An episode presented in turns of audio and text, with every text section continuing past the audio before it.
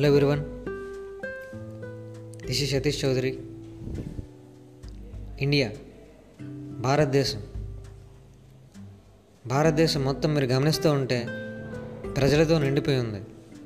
అటు జమ్మూ కాశ్మీర్ నుంచి కన్యాకుమారి దాకా గుజరాత్ నుంచి అరుణాచల్ ప్రదేశ్ దాకా మొత్తం ప్రజలతో నిండే ఉంది. అయితే ఇక్కడ ఈ ప్రజలు చాలల్లో పనిచేస్తుంటారు. ఫ్యాక్టరీస్లోనూ గనులలోనూ పనిచేస్తూ ఉన్నారు. కొండలను పగలగొట్టి పెద్ద పెద్ద భవనాలను నిర్మిస్తూ ఉన్నారు. అంటే సమస్త సంపదలకి మూల కారణం ప్రజలు. అయితే ప్రజలకు దక్కుతున్నది ఏమిటి? వాళ్ళకు దక్కుతుంది ఆకలి అన్యాయం అలాగే అంటరానితనం. అయితే ధనవంతులు అవుతున్నది ఆఫీసర్స్ రాజకీయ నాయకులు. ప్రస్తుతానికి ఇటువంటి దేశంలో మనం జీవిస్తూ ఉన్నాం. ఇండియా అనేది పేద దేశం కాదు. ఇండియా అనేది చాలా ధనిక దేశం. అయితే ఈ రాజకీయ నాయకులు ఎక్కడి డబ్బు అనేది అక్కడే తొక్కుపెట్టి ఉంచేస్తున్నారు. డబ్బు అనేది బయటికి రావడం లేదు. వాళ్ళే వాళ్ళ సొంత ప్రయోజనాల కోసం ఎక్కడ డబ్బు అక్కడే తొక్కుపెడేస్తున్నారు అందుకే రైతుల ఆత్మహత్యలు రోజు రోజుకి పెరిగిపోతున్నాయి. సంక్షేమ పథకాలు సరిగ్గా అభివృద్ధి చెందడం లేదు. ఆ డబ్బు మొత్తం రాజకీయ నాయకుల అకౌంట్లోకి వెళ్తుంది. ప్రస్తుతానికి మనం ఇటువంటి సమాజంలో బతుకుతున్నాం. మరి ఇన్ని అడ్డంకులు ఉన్నప్పుడు ఇండియా డెవలప్డ్ కంట్రీగా ఎలా పిలువబడుతుంది? అందుకే ఇంకా ఇండియా అనేది డెవలపింగ్ కంట్రీగానే పిలువబడుతుంది. ఇలాంటి సమాజాన్ని తయారు చేసాం మనం. మన రాజకీయ నాయకులు ఇటువంటి సమాజాన్ని తయారు చేశారు మన కోసం. మనం ఓటు వేసి గెలిపించిన రాజకీయ నాయకులు. సో దేశం డెవలప్ అవ్వాలన్నా డెవలప్ డెవలప్ అవ్వకుండా ఉండాలన్నా ఆ దేశం యొక్క సిటిజన్సే ఆధారపడి ఉంటుంది. అయితే అటు స్టూడెంట్స్ అవనాయి ఇటు ఎంప్లాయీస్ అవనాయి లేదా సీనియర్ సిటిజన్స్ అవనాయి ఎవరైనా సరే అవేర్నెస్తో ఉండాలి. ఎడ్యుకేట్ అవుతూ ఉండాలి ఎప్పటికప్పుడు అప్పుడే సొసైటీలో లైన్ ఆఫ్ థింకింగ్ ఐడియాలజీ మారుతుంది. ఆలోచనల్లో మార్పు వస్తుంది. అప్పుడే ఇండియా అనేది డెవలప్డ్ కంట్రీగా పిలువబడుతుంది. డాక్టర్లు లాయర్లు ఆఫీసర్లు మొదలుపెట్టారు. ఎవరో వస్తారు ఏదో చేస్తారని. ఎదురు చూసి మోసపోకమా? నిజం మరిచి నిద్రపోకమా అన్నాడు మహాకవి శ్రీశ్రీ. ఒక మంచి పని చేయాలంటే ఈ దేశంలో ఎన్నో పర్మిషన్స్ కావాలి. ఒకసారి మన చరిత్ర చూసుకుంటే మహాత్మా గాంధీ ఉప్పు సత్యాగ్రహాన్ని స్థాపించడానికి ఎటువంటి పర్మిషన్ తీసుకోలేదు. అలాగే సుభాష్ చంద్రబోస్ ఆజాద్ హింద్ ఫౌజ్ స్థాపించడానికి తన ఎవరి దగ్గర పర్మిషన్ తీసుకోలేదు. అల్లూరి సీతారామరాజు మన్యమడివిలో తిరుగుబాటు చేయడానికి తనకెవరూ పర్మిషన్ ఇవ్వలేదు. వీళ్ళందరూ తన తానుగా కష్టపడి మనకు స్వాతంత్రం తెచ్చిపెట్టారు. సో మంచి పని చేయడం కోసం పర్మిషన్స్ అనేవి ఇప్పుడు ఎదురు చూడకూడదు. ఎదిరించేవాడు లేకపోతే బెదిరించేవాడిదే రాజ్యం. Signing out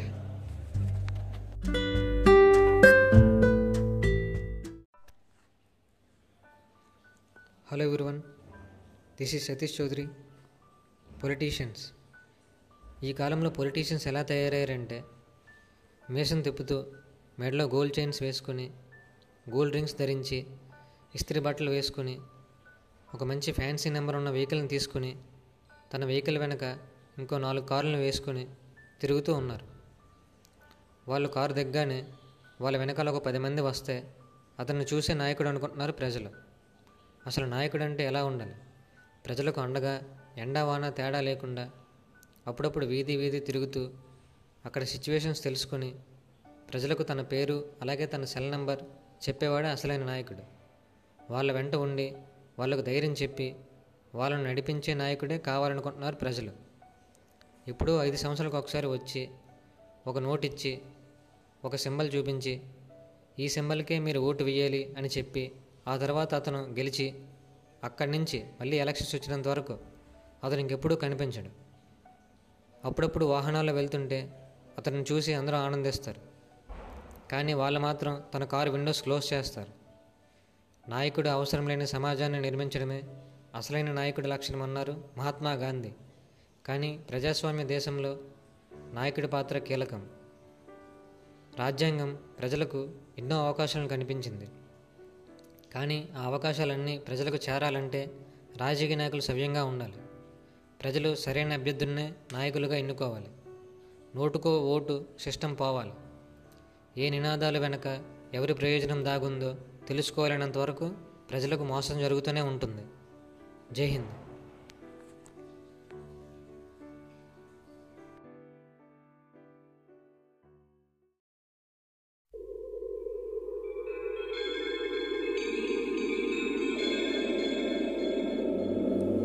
ఎటు వెళ్ళిపోయింది మనసు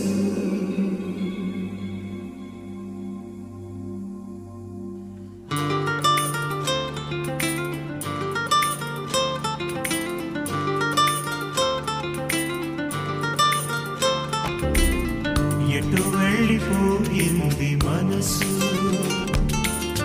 ఇలా ఒంటరయ్యింది వయసు ఓ చల్లగాలి ఆ తీసి కబురేయలేవా ఏమైందో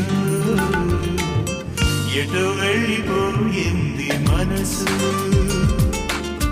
ఎటెళ్ళిందో అది నీకు తెలుసు. చల్లగాలి ఆ తీసి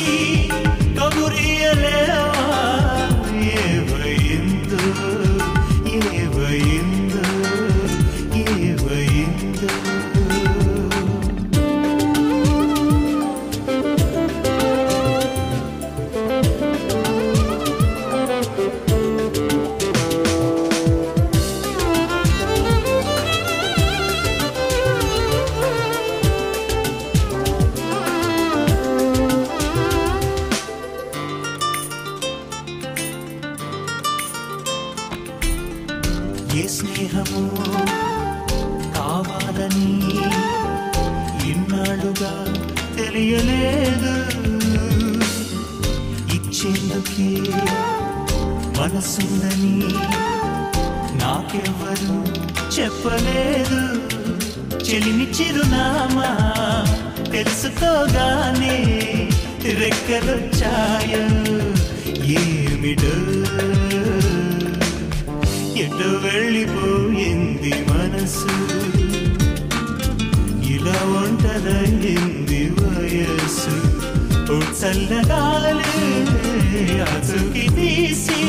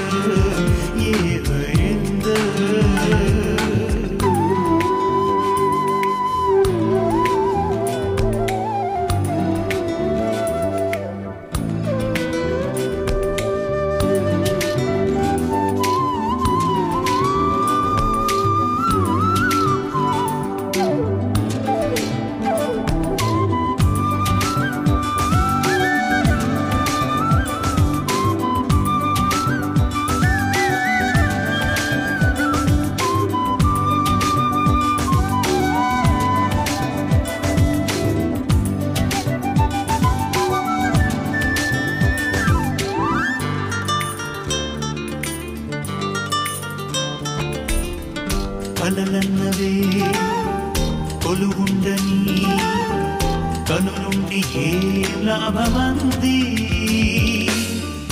ఏ కదలిక కనిపించని శిలలాంటి బ్రతుకెందుకంది? తోడు ఒకరుంటే జీవితం ఎంతో వేడుకవుతుంది.